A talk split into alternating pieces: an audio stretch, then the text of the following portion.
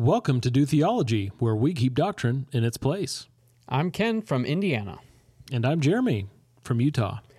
And today we are exploring the new and improved chart, the Keeping Doctrine in Its Place chart, which you can find at dotheology.com slash chart. This might not sound like a super fun conversation, but trust us, this is a very important conversation, and you don't want to miss it. Yeah, yeah. Neither Bethel nor Hillsong meet the biblical definition of a true church. Did you know that Jesus was born again? Is his view heretical? If it isn't, then there's no such thing as heresy it's not just a black and white issue. There's an issue, there's a question of moderation and how damaging and how harmful things are. Not every act of divine revelation is equal in authority. Angelic forces, angelic reinforcement. I mean, it's it's hard to even respond to that, isn't it? It's, it's mind numbing. It's blasphemous. When the apostles use the word atonement, they do not depict an angry God. It's cryptic it's watered down. It has nothing to do with the judicial aspect of the Christian gospel. The most important of all doctrines is that the Bible is the Word of God. They have different ideas than you do. You don't have to automatically kick them out of the kingdom. All right, so as we anticipate stepping into this conversation, before we do that, just wanted to have a little life update. It's been a little bit since you've heard from us. I want to share a little bit about what's going on in our lives. Jeremy, what's new with you? Oh, well, we have finished our basement at our house. So now we have gone from a three bedroom, two bath house to a five bedroom, three bath house. And that feels nice. Awesome. We uh, are still waiting to adopt for those of you who have been listening uh, to our story in that regard. We uh, are just waiting on the Lord's timing. There have been close calls, but nothing yet. Um, church is going really well, even though you know things are still a little weird and different because of the virus. Uh, things overall are going quite well. I'm in the middle of preaching through First Corinthians, finishing up chapter five this Sunday, and um, we're just having a having a good time out here in the Beehive State. That's the Utah State nickname. I don't think a lot of people know that. They probably think it's called the Mormon State, which is more accurate. Understandable. Not, yeah. Yeah. I mean. So, so that's what we got going on. Uh, things are things are going real well. Always got a lot of irons in the fire, but uh, but it's it's going real well. What about what about you? Church planting in Indiana. Yeah. So it you know I was just thinking the other day about how one of the episodes that we recorded for Do Theology at the beginning of the whole coronavirus stuff about how you had made the comment in that episode like, oh, this is almost be like a little time capsule for us to see what was life like back in March of 2020 and it so much feels like a completely different world in so many ways. And well, in to add to that, sorry, I, I know yeah. it's your your update, nope, but that's fine. Um, we are recording this the day after Joe Biden's inauguration, which yeah. at, at, that time, March of 2020, I'm not sure that Joe Biden was the Democrats' pick yet, but I don't think so. Even even so, I mean, we probably wouldn't have guessed that Joe Biden would be president, and here we are. Yeah. Yeah, that's true. I think I think at that time, Trump was probably still considered the favorite to win re-election. So yeah, that's pretty wild. But anyway, I say say all that to say that you know obviously things are things have been unique with uh, with our church planting situation, trying to continue to do what we can despite the COVID stuff going on in our area. Uh, it's it's been challenging, but the Lord's been faithful in the midst of that. Um, we've been working through some Old Testament books, teaching through Ezra and Nehemiah, and I tell you, it, it, it, never ceases to amaze me the relevancy of God's word to the moment in which we live, and that remains true for for the books of Ezra and Nehemiah. Uh, so that's been fantastic. Um, my wife and I, we are now expecting our fourth child, so that's really exciting. Due in August, so we're we're really excited about that. Are you uh, going to find out the gender? Is that a thing that you guys do? Yeah. Mm-hmm. Okay. Are you going to talk about the baby's name beforehand? We we typically don't. We typically save that. Um, most of the time, we don't settle on a name until like a week or two before. Oh, wow. so there's not really a whole lot to talk about until uh, things get pretty close, usually. But uh, yeah, we usually don't tell anybody until we we make the hmm. "look who's here" kind of announcement. So yeah. that's I know people have different uh, different traditions and approaches to that. Uh, that's just kind of how we've done it. So, yeah. Okay. That's what we got going on. I'm I'm still taking classes at Shepherd's Theological Seminary. Um, the Shepherd's Theological Seminary. the Shepherd's Theological Seminary, located at the Shepherd's Church. It used to be Colonial Baptist. They just changed Huh. their name to the Shepherd's Church. Well, how So, about that? How about that? So, What classes are you taking right now? I just am working through an intensive one week class right now. That's Christian ethics, and then for the spring semester, Greek grammar two. So, That's all you need. Yes, that is all I need. yeah, I'm, I have been been pretty deliberate about taking one class. I have taken two classes a semester several times, but when I'm taking language classes, it's like okay, one class a semester, and that's about all I can handle with Mhm. everything else going on as well. So, yeah, Got to know your limits on that. That's for Mhm. sure. That's too much money to be wasted on uh, over overloading and all that stuff. So yes. Awesome. Okay. Well, um, let's talk about this chart. Uh, you guys hopefully know about the chart if you're listening to this. Hopefully, you've heard some past episodes where we've referenced the chart, and this is really what our podcast is about. Um, we want to keep doctrine in its place, meaning we want to rightly consider the varying levels of importance with Christian doctrine. And there's a chart that we have to steer that conversation that outlines primary doctrine, secondary doctrine, and doubtful things. These are truths in Scripture that are definitional to Christianity. Uh, that's primary doctrine. There's convictions about doctrine and about uh, theology that doesn't affect those things which are primary, or that doesn't change those things which are primary, uh, but are still important, and those are secondary. And then there are personal conscience matters, and those are called doubtful things in uh, Scripture. So that's what this chart is about, and that's what we want this episode to be about: is explaining those things in more detail uh, for you. If you listen to season one, we had two episodes per column: the primary doctrine column, the secondary doctrine column, and the doubtful things column. Each had two episodes per, and we want this to be a one episode recap of that with our new chart and to make specific application to the local church. So that's what this conversation is about today. Yeah, and it might be helpful that if, if you're listening to this uh, when you're and you're in a place and time where you can pull up the chart and look at it while we're talking about it, that's that would probably be really helpful as you listen through this. Dotheology.com slash chart, and there's the you will see the chart there, but there will also be a link to a, a Google Drive document that you can download yourself. You can print it off.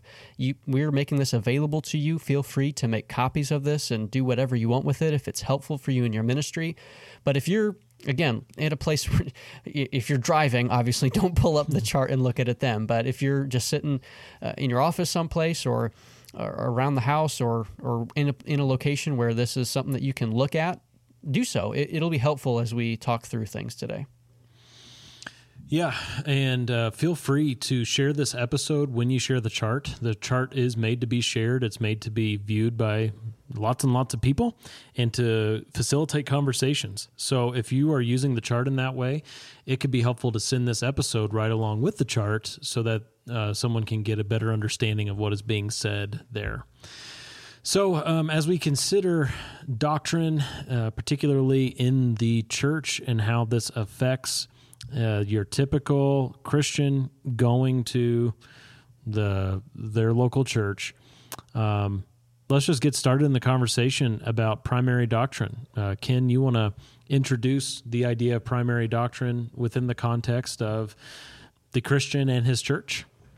Yeah, so we have primary doctrine, and we have labeled this as these are truths that affect fellowship with others. These are, they impact whether or not we view another individual as a brother or sister in Christ.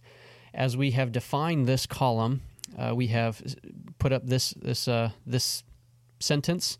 These A- issues, a new definition, a new definition. or- Yeah, yes. that's one of the things we changed. Yes, a reworded definition to hopefully add clarity to what we mean by primary doctrine. These issues define Christianity. Not every doctrine here is an aspect of the gospel, but each one is clearly articulated in Scripture and transcends hermeneutics. Now, transcends hermeneutics, we should just explain that really quickly. Uh, give us a definition of hermeneutics. Yeah, so hermeneutics is the, uh, the the most common definition we have for it is the art and science of biblical interpretation. So what what that's in reference to is our understanding of what the Bible says and our um, the methods that we use to study the Bible to develop our doctrinal convictions. So when we say that these doctrines transcend hermeneutics, what we're saying is these doctrines are so clear in Scripture that no matter what type of method or approach you have to the Bible, to understanding the words of the Bible, you are going to walk away with these doctrines in hand because the Bible is so clear on these that there's no way that two Christians could actually disagree on them. But all Christians, by definition, agree on these things because Scripture so clearly teaches them. Yeah, and just one additional bit of clarification there no matter what interpretive grid you're bringing to the table, and we had a whole episode about this as well, but provided that your interpretive grid, your hermeneutics, is what we would consider a valid hermeneutic. It is it is consistent and non heretical, right? If if we are if your interpretive grid leads you to deny anything in this primary column, it's not a valid hermeneutical grid. So yeah. want to make yeah. For example, if you if you come along and say the way that I read the Bible, uh, Jesus didn't actually rise from the dead. yeah. Okay. Well, the way that you're reading the Bible is invalid because yes. that fact is so clearly expressed that uh, you you will walk away with that understanding of Christianity if you read the Bible with a valid interpretive method. Mm-hmm. Um, but now, if you come away from the Bible and say, you know, uh, I think that tongues is still for today, the gift of tongues is still for today uh, we can't look at you and say, well, then you are invalid, right? Uh-huh. Um, we, we can't say you're not a real Christian then because we believe the gifts have ceased. Um, there's room for interpretive differences with something like that. But we're saying for these doctrines in the primary doctrine char- uh, column, each of these is so clear in Scripture that no matter what your approach is, as long as it's a valid approach, no matter what it is, you will walk away believing these things. Yeah, and and so much uh, has been made about you know people people often talk about the differences between primary doctrine and secondary talk, doctrine in the context of wanting to have grace with individuals regarding secondary issues. But we also want to be clear that when it does come to the primary doctrines thing, that column, that we uh, that's the principle as it says there on the chart. We want to hold fast to these things. The principle is that we hold fast to what God holds fast to and we're willing to be divisive over these issues. We're we're willing to fight for these things. You know, if someone's holding a gun to your head, yeah, I believe in the substitutionary atonement of Christ. Like uh, that's something that we should be able to affirm biblically because of the clarity that scripture speaks about these things. And for each of these columns, primary, secondary, and doubtful things, we have verse references, we have passages that we list, and there are six passages that we reference in the primary doctrine column. So uh, if you have access to the chart, or if you're going to get access to the chart, you can look these up and see where Scripture talks about this that we are to hold fast to what God holds fast to. And we've got Paul, Peter, and John there uh, testifying to these doctrines that we are to hold fast to them.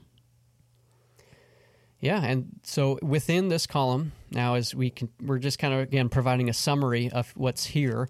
We have subdivided the primary column into three sections. First is issues of the gospel, gospel message issues, things that if you're having a gospel conversation with someone, you're sharing the good news of Christ with someone, these are things that need to be a part of that gospel presentation. If you're going to be a Christian, you got to be believing these things. These are things like the sinfulness of man, the unique nature of Christ. that's referring to things like his virgin birth, his perfection, things like that. Substitutionary. that he's God. He's God, yeah, he's God. the divine nature of Christ. Uh, the bodily resurrection and justification by faith alone, these are so critical to a gospel conversation that you really can't lead someone to faith in Christ to be a Christian without communicating these truths to them. So these are these are central and core to the gospel not in, and to the whole of, of Christianity. And as we wrote in the definition there, that not every doctrine in this column is an aspect of the gospel message. So we have the gospel message section within primary doctrine, and the next section is called dogma. So though though these things are not part of the gospel message, they are still things that we hold with a tight grip. We mm-hmm. don't let go of these things. We don't debate these things. We don't say, "Oh, there's wiggle room on these things." There is zero wiggle room on these things. Some something like the inerrancy of Scripture, that Scripture is without error and it has full authority over over our lives because it's God's word. Okay, now that might not be something that you include in your gospel presentation, um, and it's not something that someone has to know in order to be saved. However, once someone is saved, once someone is born again, that person needs to be taught this. And when that person hears of this doctrine and is taught that doctrine, he or she cannot deny that doctrine and still be called a Christian. Mm-hmm. so if someone says, I'm a Christian, but I deny biblical inerrancy and biblical authority, well, you're not really a Christian. Uh, maybe you had never heard that teaching before, and maybe it's going to take you time to learn it and to understand it more. But if you're going to outright deny it, you cannot rightly call yourself a Christian. And the same is so for the bodily return of Christ, the future judgment that the Lord will determine uh, in the end who goes to heaven, who goes to hell. It is the Lord's judgment, and that is a re- reality for every human being. Uh, things such as God is both infinite and personal at the same time. He is both transcendent and immanent. That man has the image of God and that God exists in three persons Father, Son, and Holy Spirit, the Trinity. These things we are dogmatic about, though they aren't necessarily part and parcel to the good news, they are part and parcel to Christianity at a definitional level. Yes. And finally, the third section of the primary doctrine column is that of practice. So there are things that that are definitional to Christianity in terms of doctrines, in terms of things that we must believe and affirm, but there's also things that scripture is crystal clear about about how we ought to be living our lives and the practice of those things needs to be present for a, a Christian to be rightly identified as a Christian.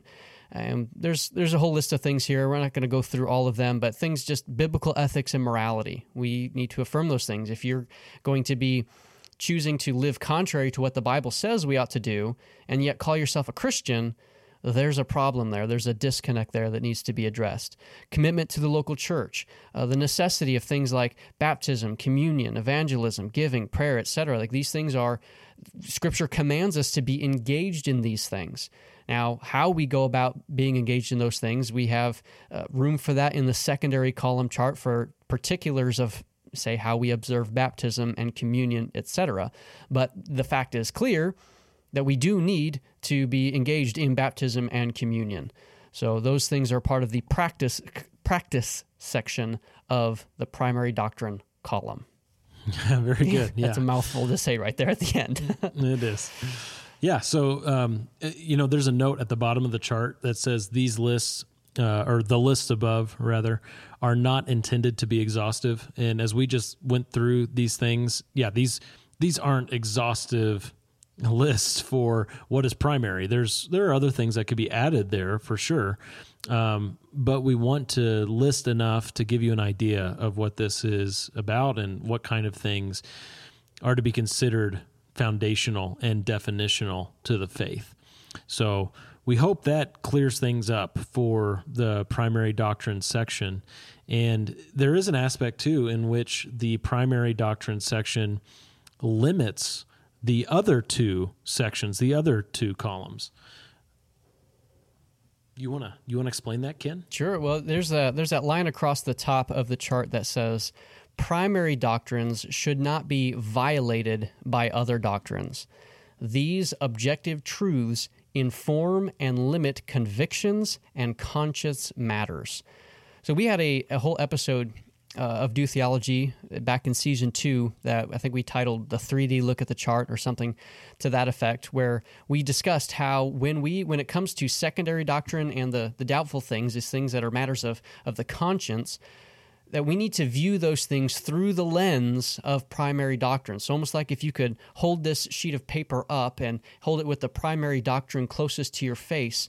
And so as you're looking down the chart, as you're making decisions about convictions and, and conscience matters from the secondary and doubtful things columns, those issues ought to be colored by and uh, and informed by the issues in the primary column, if that makes sense. Yeah. Yep, that's it. So you cannot believe something that you consider secondary that then violates something that's primary. Um, or something that is a doubtful thing, a personal conscience matter. You can't have a conviction about something and say, this is right and good, and I'm going to do it if it violates very clearly something that's in the primary section. So, for example, the relationship that you have with alcohol, you've got some wiggle room on that. And some people will say, don't drink alcohol at all. Others will say, it's fine to drink alcohol. Where everybody has to stop is with drunkenness. Mm-hmm. That falls into the category of morality. That's in the primary section. That that idea that Christians are not to be drunk, that idea transcends hermeneutics. It transcends any kind of interpretive method we would approach the Bible with. Therefore, we uh, submit to that reality and say, whatever relationship you have with alcohol, it can't be this drunkenness. Mm-hmm. But uh, up until that point, there's wiggle room for your conscience.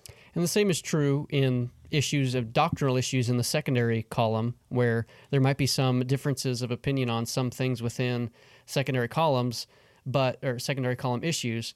But if we take some of those issues too far, they can be they can go to heretical extremes. And, and this is true of a number of the issues within the secondary column. But before we get to that, do we just want to define and, and break down a little bit what we mean by the secondary column? Yeah. So, um, to give you a, a recap, primary doctrine is truth that affects fellowship with others. Truth that affects fellowship. Secondary doctrine is convictions that affect ministry with others. So it's not truth affecting fellowship, but it's convictions affecting ministry with others. And for a definition, we have these issues are areas of disagreement among Christians, and the interpretation depends on hermeneutics. These are rooted in church history and, at times, will result in denominational divides. So, if you're wondering, uh, why is it that we've got Baptists, Presbyterians, non denominational, all these different types of uh, churches hanging around? Well, it's because we differ on secondary doctrine, not because we differ on primary doctrine, but because we differ on secondary doctrine. This is a conversation that I have to have all the time in Utah because the foundation of the Mormon faith is that the entirety of Christianity went apostate. And that was evidenced by all the different denominations. Joseph Smith taught that every creed and was an abomination to the Lord, and they couldn't all agree. They all the the church had just totally went uh, apostate, and it's evidenced by the fact they had nothing that they agreed on. Well, that's actually not the case. They all agreed on the gospel. They're Christians because they agreed on the gospel. They had dogmatic doctrines they agreed on. There was uh, a ton within their their practice as Christians that was agreed upon as definitional to their uh, their faith, not their denomination, but to their faith. But when they got into matters of secondary importance, where the Bible does leave room for differences, that's where they differed. And we have to have a proper understanding of that. Otherwise, we're going to walk away thinking the same things that Joseph Smith thought. Well, oh, Christianity's all messed up. Look, those Presbyterians and Baptists can't figure out who's supposed to be baptized. They just keep fighting over it. So Christians have no unity. Well, that's that's just not the case. You have to have a proper perspective of these things. Yeah, and, and it's how we apply that is broad and varied in, in different contexts. You know, I'm, as a church planter, one of the things that, that we consider when we are looking at an area is whether or not there are other faithful churches proclaiming the gospel in that area and we take that into an account in with a ratio to the population etc and of course we're going to find churches and we're going to find churches that have differences on secondary doctrine but the main concern that we're looking for is areas of, of that primary column or whether or not they are actual gospel proclaiming, Bible teaching churches that have a firm commitment to biblical inerrancy and authority, that proclaim the gospel of Christ, etc. And if if there is that, then you know we're gonna try to target areas that have a lack of churches Mhm. that are faithful in that way. Yeah, and this this understanding of the difference between primary and secondary doctrine, it's really important for new believers to get this. Uh, so someone who, like me, I wasn't raised in the church. I figured these things out as the years went on. I actually made uh, this the first draft of this chart in year five of being a Christian as I was figuring these things out, and um, You were so for new Christians. You were born again to be a dispensationalist. That's right. Making charts right away. I was born again, not with a silver spoon in my in my mouth, but with a chart in my hand. uh, uh, so, um, for new new Christians, this is really important. This chart should be really useful for them, but also for people who are switching churches. Mm, um, For someone who maybe has been in one context for a long time and has moved and is looking for a new church, or ha- has an issue with their current church and needs to go to a different church in the area, you have to have these things figured out. Otherwise, you are going to have a crisis of conscience. You're going to have a crisis of faith potentially because you've elevated things that are secondary up to the status of primary. And perhaps you'll find out you never really understood primary doctrine in the way that you should, and everything's just been so mixed up. So, we want this to help you in your Mhm. thinking in your church that you can understand what is most important and keep it there, and what's not as important and keep it there. Uh, Right. Don't let those two things mingle, um, but or switch places rather. Right. But at the same time, this doesn't mean that just because an issue could be identified as being in the secondary column, that doesn't mean that you're necessarily going to find that you can be members of the same church with somebody who differs on something in that secondary Right. column. In fact, this is why in our definition it says that these often result in denominational divides.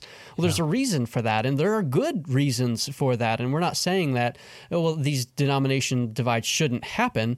No, we recognize that there's re- good reasons for those divides, but uh, this is, I think, this leads us into our principle.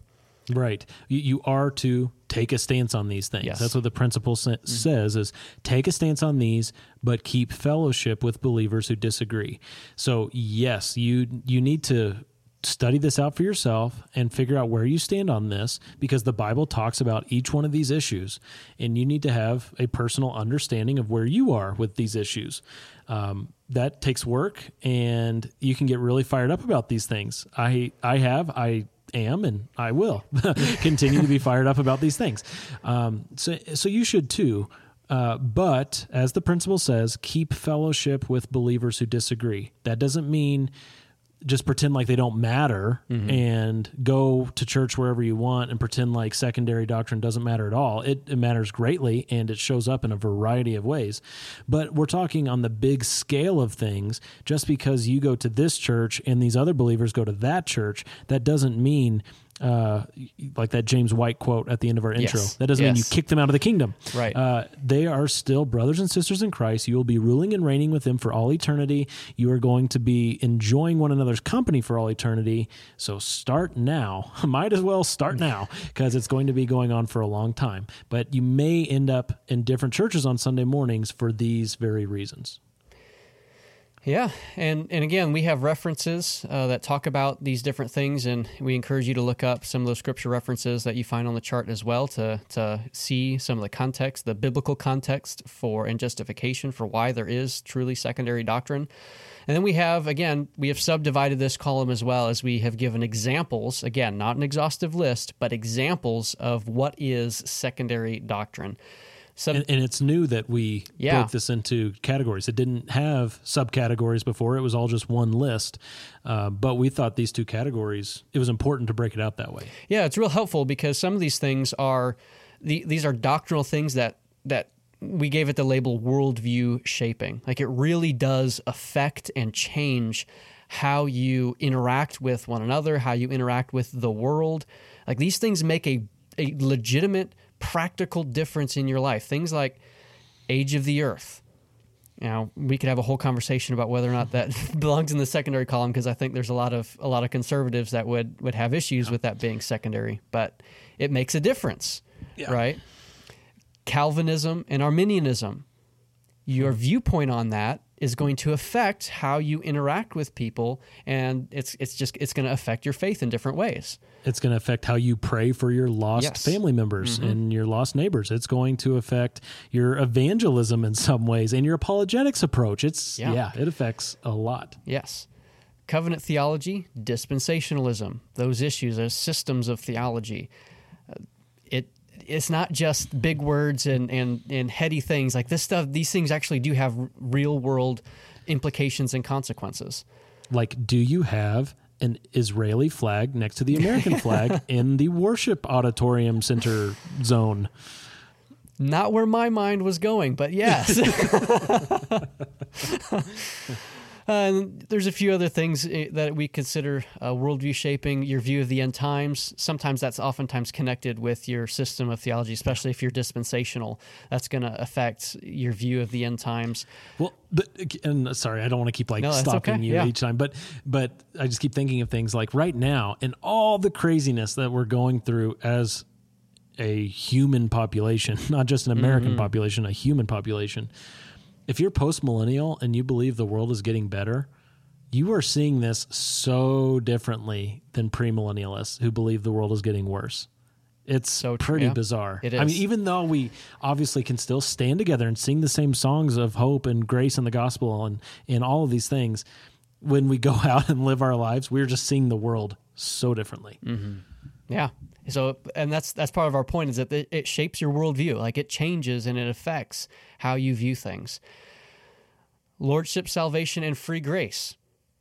That's going to affect how you view things like assurance, how you view, uh, how you uh, understand a, a credible profession of faith. What is your understanding of repentance and its relationship to the gospel? Things of that nature, and things of sign gifts, the charismatic gifts of of tongues and healings and things like that, it, it affects how you view things. And and uh, again, so many of these things, in fact, I'd say the majority, if not all, of these doctrines in this worldview shaping category has extremes that taken too far, you are violating primary doctrine and you are in heresy land.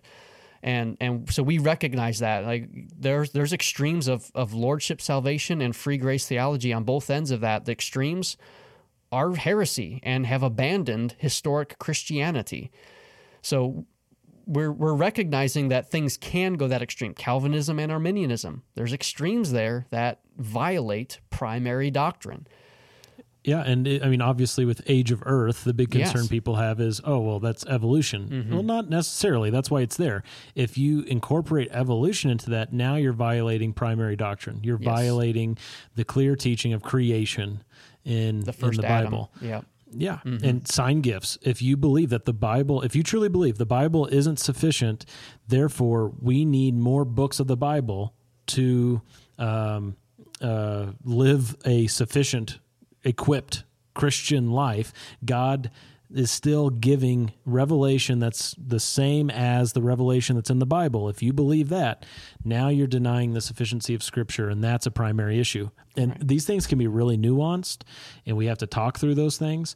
Uh, usually, where like charismatics end up is saying, "Well, the revelation." This is the the Sam Storms quote from the intro. Uh, not all divine revelation has the same authority, right? That's them trying to maintain the sufficiency of Scripture Yeah. while also holding to God still reveals things today. We say that's inconsistent, but we say, hey, I'm glad he says it at least because um, if he's saying God is still giving revelation on par with the Bible, uh, that that's a major issue. And that's why that, that line at the top of the chart is so critical.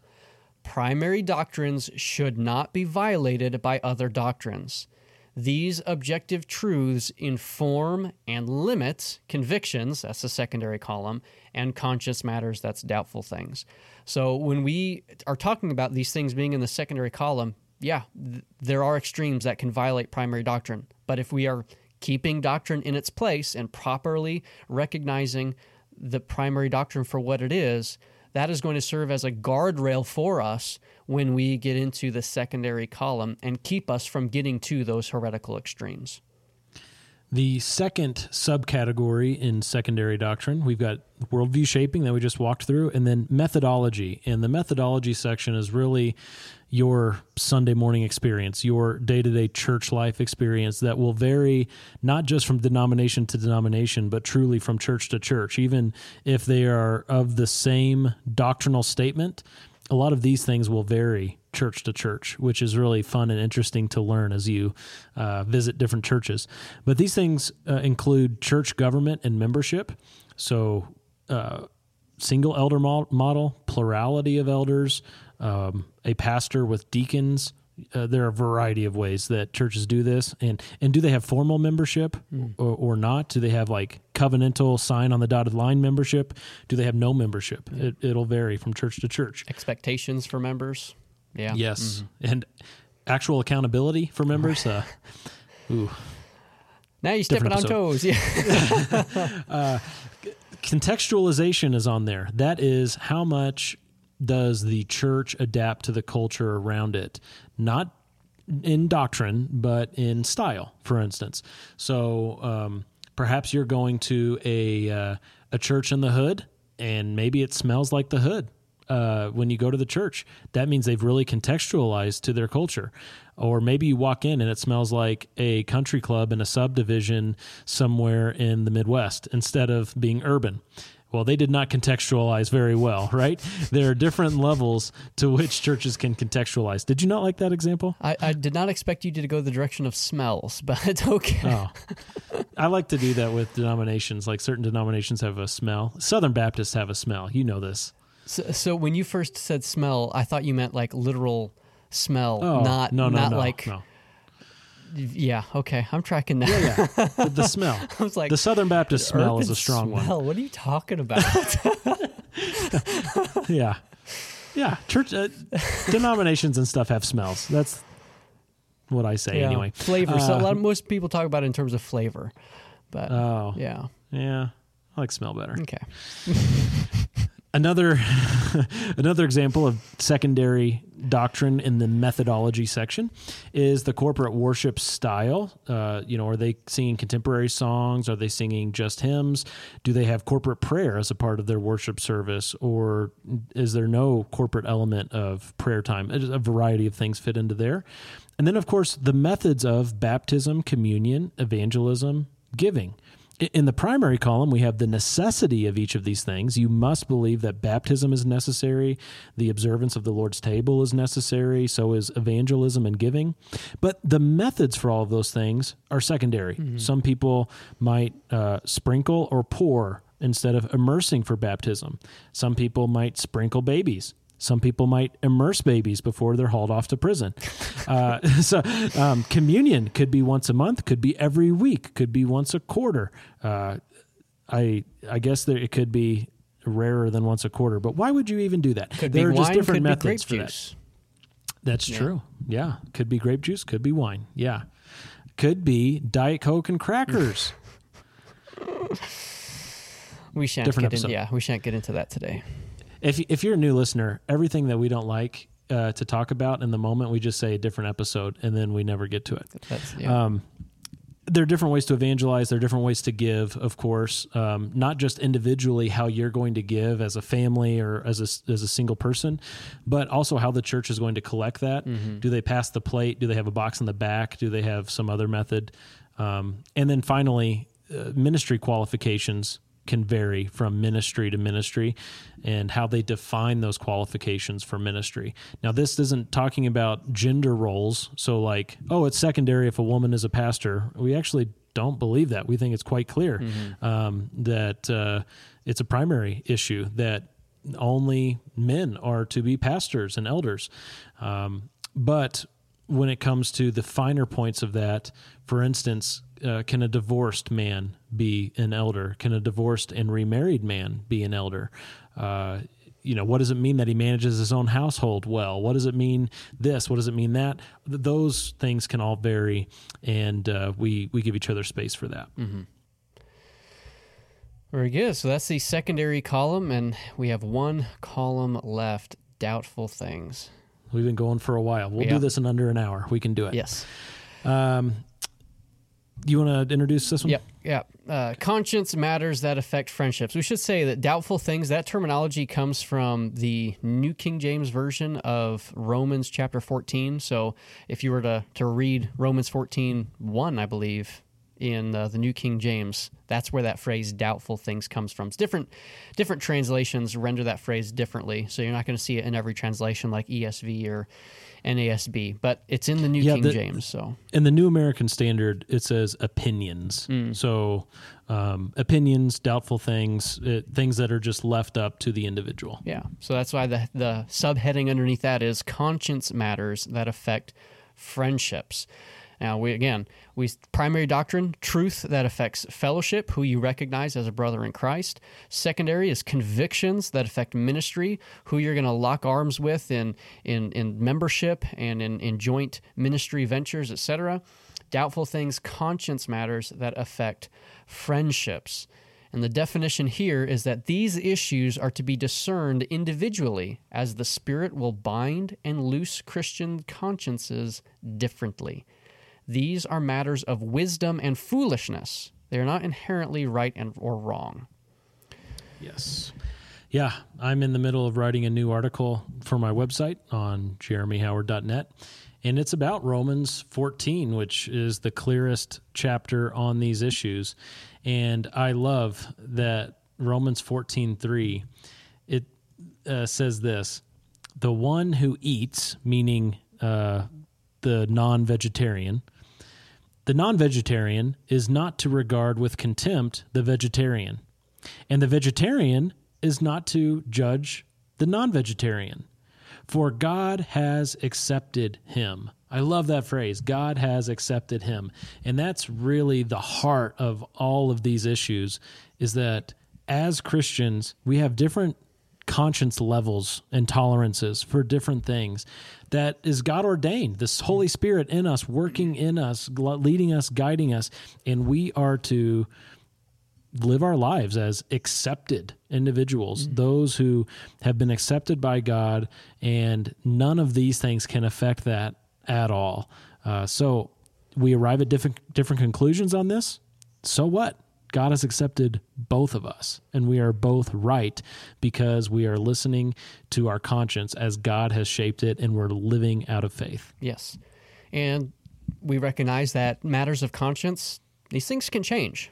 You know, your viewpoint on these things can change, and it doesn't affect your justification before God, right? It doesn't affect your standing before God. And, and secondary, you can change your viewpoint on secondary doctrine right. as well.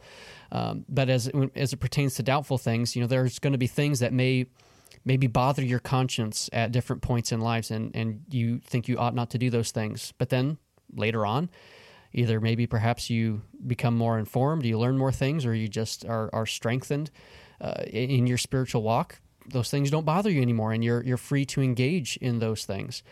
Um, yeah, if you think of it like um, like a thin plastic ruler that you have in your hand, and you can you're like swatting it back and forth. Primary doctrine is up there underneath your fingers. You're holding on tight to it, and it doesn't move at all. Uh, secondary doctrine is maybe out farther, extended farther, and it, it moves a little bit. Um, you know you might change you might develop you might evolve in your thinking. And then doubtful things or opinions are all the way out on the end. It's the part that's moving the most because you have the most freedom there. And as you live your life and gain wisdom and understand things more you're just going to be changing uh, mm-hmm. more in these issues. So um, primary doctrine doesn't move but as you extend out from there uh, things shift more and more uh, as you grow and we do want to say that we're not necessarily we're not eh, trying to communicate that these things don't matter to the Christian, right? Like just because it's a doubtful thing or a conscience matter, it doesn't mean that it, it has no impact upon your spiritual life whatsoever.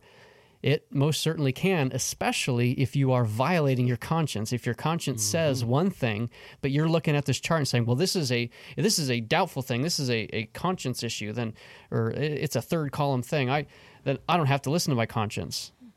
You're, you're violating the very principle of the de- of this column. That you show up to a small group meeting and they're the guys are cracking beers and you have never felt comfortable with it but you say ah you know it's just a conscience issue and it's not inherently right or wrong and even though you know i i really don't think this is right i'm going to do it anyway um, Yep. Whatever's not done from faith is sin. sin. Yes. Yep. That's where the principle in this column says to obey your God given conscience.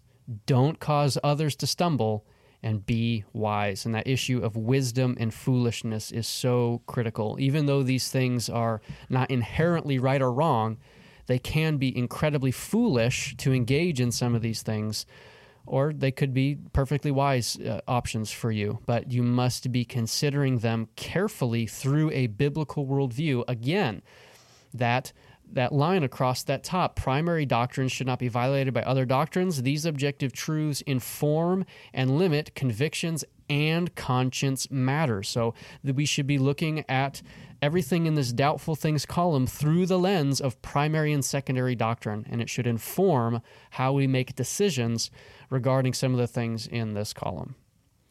The references that we have for this are are pretty plentiful. There are so mm. many places we could go for this in the Bible, but we start with Proverbs 9:10, which says, "The fear of the Lord is the beginning of wisdom, and knowledge of the Holy One is understanding."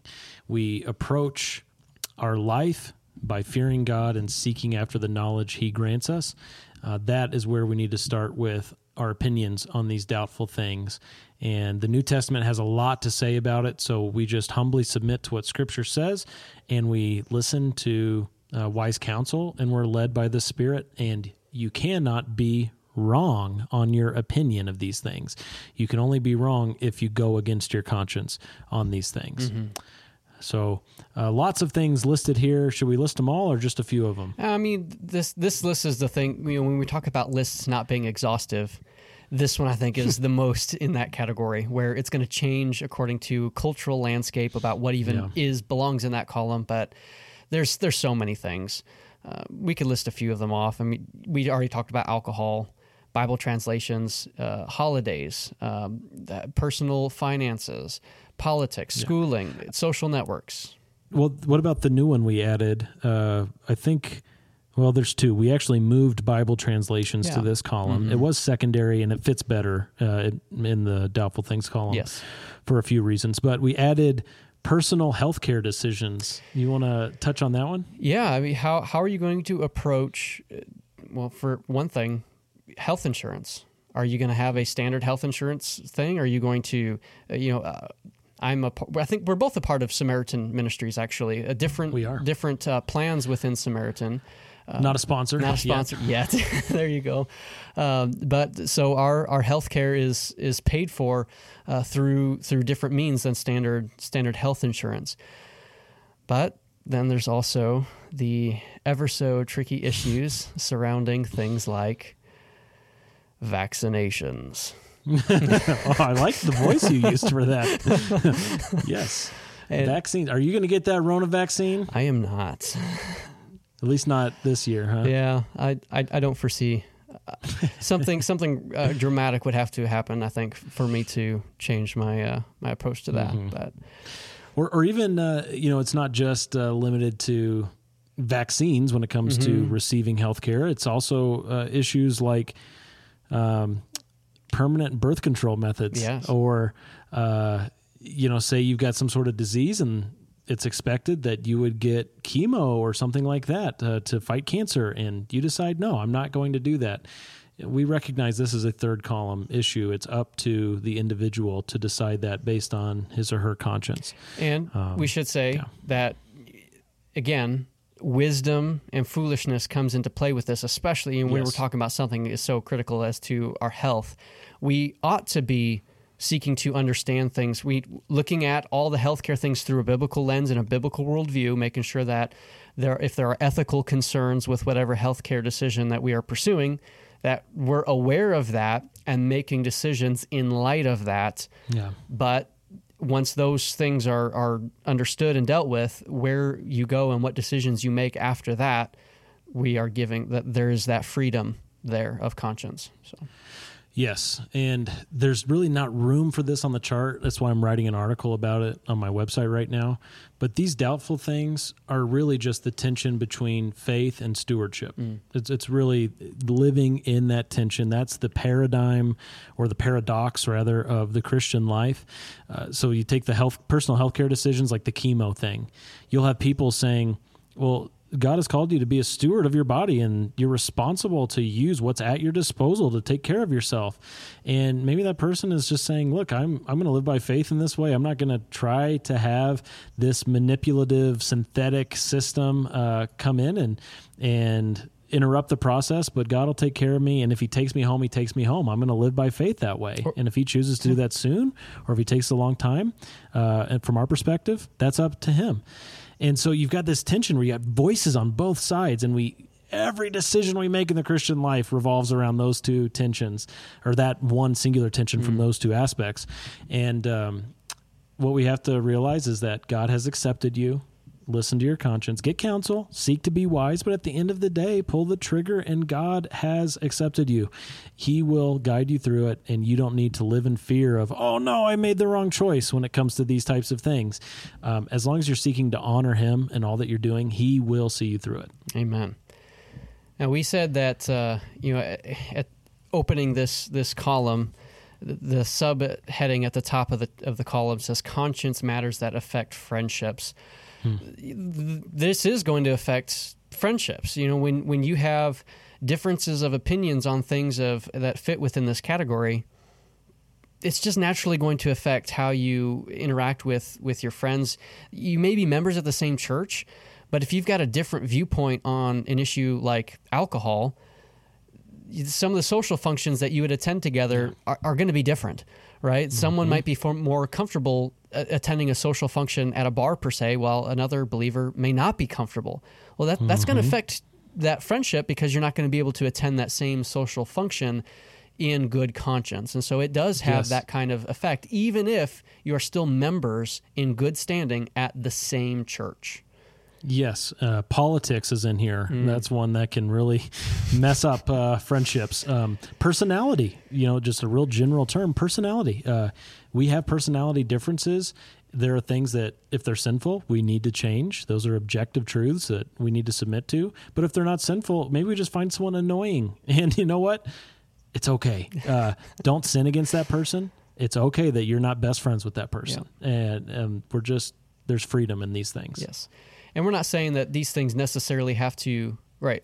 They don't have to create unnecessary friction in your relationship. You may just understand, okay, we have a difference of opinion here, and you agree to disagree, but it is going to affect how close you are together. Yes. So. Okay. Well. Whoa. I just moved my webcam on accident. and my family is here visiting. Ken, you wrap this up. I got to go to the front door. Okay. Well, we do thank everybody for listening, and we are just so delighted for you to be joining us again for this season three. We have so many exciting things coming, as we mentioned before, lots of exciting interviews coming, and we want more people to be exposed to this information, to some of the interviews that we have coming. And the best way for them to get it is if you share it. If you would share this on your social media platforms, if you would send it to somebody like, you know what, I thought this was helpful, and send it to one person that you thought uh, would be helpful for them to hear this. If you would go onto Apple Podcasts and give us that rating, give us that review, it would help us out so much. Uh, we had one review come in that uh, honestly kind of made our heads feel a little bit bigger than it should be, probably. But it, it was just so nice to see. It says, I strongly recommend this podcast. I've listened to several, ev- listened to every episode of Do Theology, some of them multiple times. The primary, secondary, and doubtful things podcast referencing the sheet that Jeremy put together has been extremely helpful, not only for myself, but also when trying to minister to others. And that's what we want this show to be about. We want it to be helpful for you personally in your life, and we want it to be helpful as you minister to others, as you engage with other people on these things. We want this to be a resource. So, thank you for that review, Mitch. We are so very appreciative of it. And yeah, until next time, do theology.